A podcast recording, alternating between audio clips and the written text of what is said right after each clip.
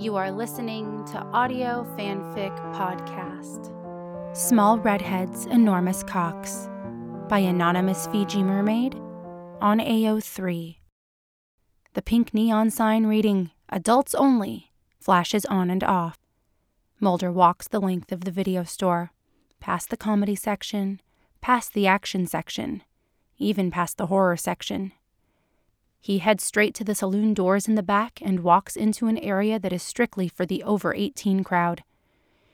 His hands glide over the big box videotapes, almost trying to gain some sort of psychic connection with the various genres of adult content, so that he can unlock exactly what sort of entertainment his pervy mind is in the mood for tonight. Just then, one specific title hits him so hard his breath catches in his throat. Small redheads, enormous cocks. That's the one, he thinks. His hand slowly extends as though this were the Holy Grail. He flips the video box over and sees photos of well endowed men, their cocks face to face with the faces of petite crimson haired women who stare, jaws agape, endlessly impressed by the man meat they are about to devour. To Mulder, there's only one problem. By porn standards, these are humongously huge, massively ginormous honkin' schlongs. Technical term. But, compared to our favorite lonely FBI agent, these cocks are very, very, very average. Mulder's hand reaches down to the anaconda that starts at his waist and droops down to just above his knee. He touches it, gently, kindly. We're too big for this world, my friend, he says, patting it on its baseball sized head. We're cursed to roam the earth alone. Behind him, a familiar voice. Please don't tell me you're talking to your cock again. It's Quentin, the video store clerk, a cigarette pressed between his lips, a lukewarm can of cherry coke sticking out of his right paw. I'd never do that, Mulder yells defensively. You do it all the time, Quentin yells. Well, so what if I do? Mulder yells back. What's wrong with a man having a productive dialogue with his penis? I told you it scares off the other customers, the clerk responds. Look at the records. I'm your number one customer. My weekly rentals are probably paying your monthly rent, Mulder says. The clerk relents. That's most likely true. He grabs an ashtray from the counter and stubs out what's left of his Morley. Fine, talk to your dick all you want, but first tell me, why the long face, Fox? Fox sighs. My long cock. Your long cock is causing your long face, Quentin asks, tilting his greasy head in confusion. You're going to have to explain at least a little. You see, it's too big, Fox says.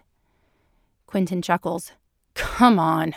I've been working at this video store long enough to know that there is no such thing as too big. In fact, every woman that comes in here to rent a porno flick goes for that particular video series you're holding in your hand. Fox looks down at the shelf and sees the various titles Small blondes, enormous cocks. Small brunettes, enormous cocks. Small mohawks, enormous cocks. Fox shakes his head, fighting back tears. That might be so, pal. But do you see this, Willie? He points to the male porn star on the cover of Small Redhead's enormous clocks. See him? What do you mean, see him? Quentin says. That happens to be Rocco Dix, the most famous big peepeed porn star to ever come out of the San Fernando Valley. He makes John Holmes look like a chump. Fox shakes his head. Well, it just so happens that my peenie makes Rocco's peenie look more like a cocktail weenie. Bullshit, Quentin says, practically snorting warm cherry coke through his nostrils. I can show you, Fox shrugs. Quentin looks over his shoulder to make sure that the store is completely empty, double checking the family movie section. He turns back to Fox and nods. Okay, yeah, I'll see it. Mulder unzips his fly, reaches down into his pants, removes his beefy manhood, and presents it to Quentin. Oh my motherfucking god, Quentin yells, hyperventilating. That's real? Unfortunately, Mulder sighs. Hold on, let me get an accurate measurement, Quentin says scientifically. He gets to his knees and holds the cherry coke can against the base of Mulder's cock. Then he takes a finger, matching where it ended, and tracks the cherry coke further down. He does this once more, his blue eyes agog. Brother, your cock is at least three cans of cherry coke long and just as thick, he says, standing up. You must be drowning in poon. Mulder shakes his head sadly. If I was drowning in poon, you think I'd be here every single night renting dirty movies? I guess not, Quentin says, now sipping from the cherry coke can that moments ago was flush against his number one customer's dick monster. My coworkers call me Spooky, Mulder says, tucking his dick back into his pants. What do women call you? Quentin asks. Holy fucking shit, you better not put that in me, he responds. That's a long nickname, Quentin says. And the worst part is, I'm in love with my partner a petite redhead, Mulder says, gesturing to the VHS box. Does the little lady know that you've got the feels for her? Quentin asks. I can never tell her, Mulder says. If we ever had sex, I could hurt her, and I never want to hurt her. Quentin looks up to the sky, exhaling a puff of air towards the ceiling. That's a shit fuck of a fuck shit predicament, Fox. Then, like a lightning bolt, Hey, have you ever thought about doing porn? Fox shakes his head. I doubt the FBI would approve of that side job. Wait, you're in the FBI? I thought you were like a high school principal or something, Quentin says. Hey, is all that shit about Area 51 true or what? Mulder smiles. More than you know. Small redheads, enormous cocks? Scully thinks to herself, lifting the rental box on top of the TV VCR in her office.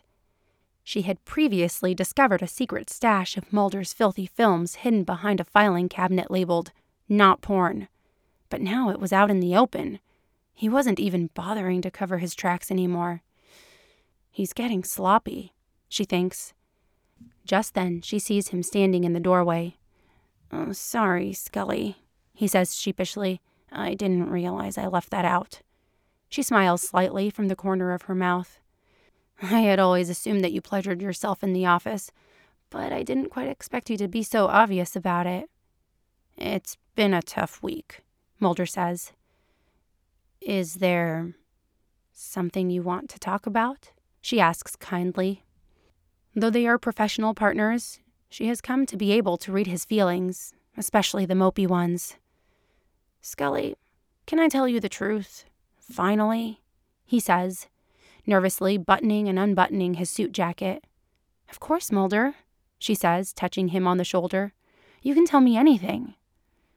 He sighs. I'm in love with you. She had expected this was the case. In his long glances, and the way he would instinctively protect her during their most dangerous adventures, and the amount of redhead centric videotapes she found in his secret smut box. But to hear it aloud is very, very different. Mm, but I don't want to hurt you, Mulder adds. My feelings are my own, Mulder, she says. Whether or not they get hurt is really out of your control. He purses his lips, fighting back his feelings. No, Scully, you don't understand. I don't want to physically hurt you, he says. She tilts her head and scrunches her eyes. You're right, Mulder, she says through her clenched cherry lips. I don't understand. Scully, I'm cursed, he says. Cursed? She asks. Is this an X file? It's a genetic anomaly, he responds. Of what variety? She wonders.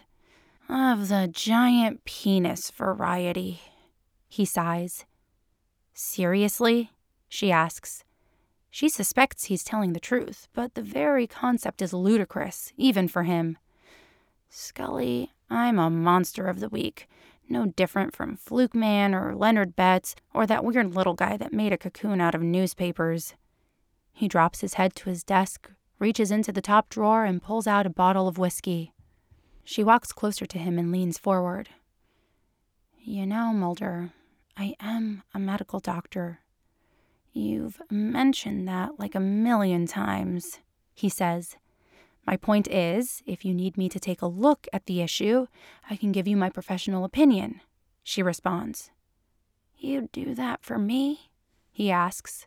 Of course, she says, putting a hand on his shoulder. Well, okay, he says, standing up and dropping his pants to the ground. He wears a pair of loose boxer shorts, but she can already see the huge outline of the monster he's described. Then he pulls down the waistband and reveals it to her. Her eyes go wide. What's your professional opinion, Scully? He asks hopefully. That's a giant fucking cock, she sputters out, her lips numb. I told you, he says. Too jumbo for any woman. Well, she says, moving closer to him. The female body is designed to be elastic. It has to expand to adjust for all sorts of X factors, from childbirth to large penises. You're just saying that to make me feel better, he says. No, I'm not, she responds. I can prove it to you. You can? He asks. How? Well, we need a willing female participant, she responds. Like who? Like me, she says. You do that? He asks genuinely. For science, she responds, bending over his desk, pulling down her black panties, revealing her glistening pink lips to him with a wiggle of her tail. He grips her by her hips and pushes into her, his head passing through the entryway. She gasps. Does it hurt? Mulder asks. Keep going, Scully responds. Soon, he's one cherry Coke can deep inside of her, and her expression is one of abject wonder. More, she says. Another cherry Coke can, and she moans deeply. Hmm. Does it hurt? No, you fucking stud. It feels amazing. Keep going, she says.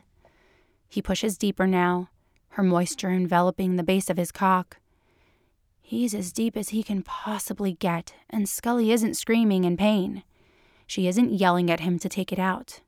She is, by all accounts, enjoying this. Scully, how are you doing this? he asks. She turns back at him with amazement in her eyes. I'll be honest, Mulder. I have no idea, but I'm going to need you to keep moving it in and out of me to really understand how this works. Mulder pounds his towering erection into his petite partner's wet pussy. As he hears her screams of delight, he comes to a stunning realization. All of these years, he's been trying to uncover the world's greatest mysteries and anomalies. And yet, in front of him was the greatest X Files of all a woman who could take every inch of his monster dick without experiencing a bit of pain. In fact, this experience was altogether unique to her. It feels so fucking. I feel so fucking full. Holy fuck. She yells as the desk rocks back and forth underneath her. He's never been this deep inside of a woman before, and this feeling is all too overwhelming.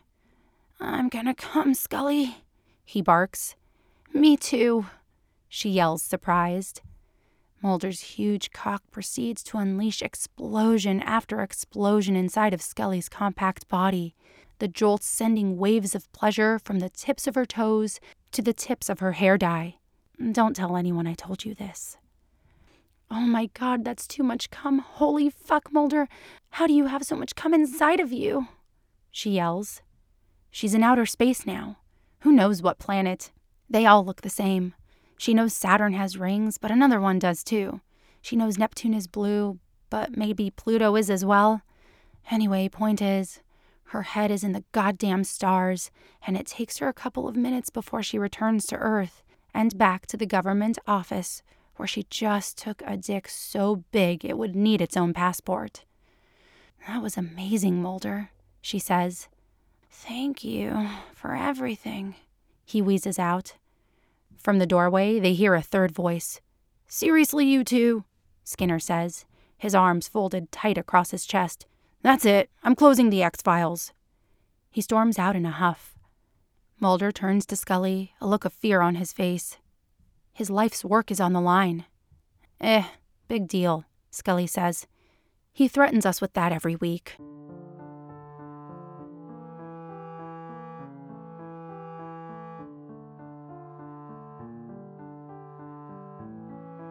If you like this story, please follow the link to the writer's page and leave some love. Kudos, comments, or subscribe. They'll love hearing from you. Then you can head over to our Patreon page and contribute to Audio Fanfic Podcast. As a member, you are granted early access to one new story per month. That's www.patreon.com slash audiofanficpod. Thank you for listening, and remember, the stories are out there.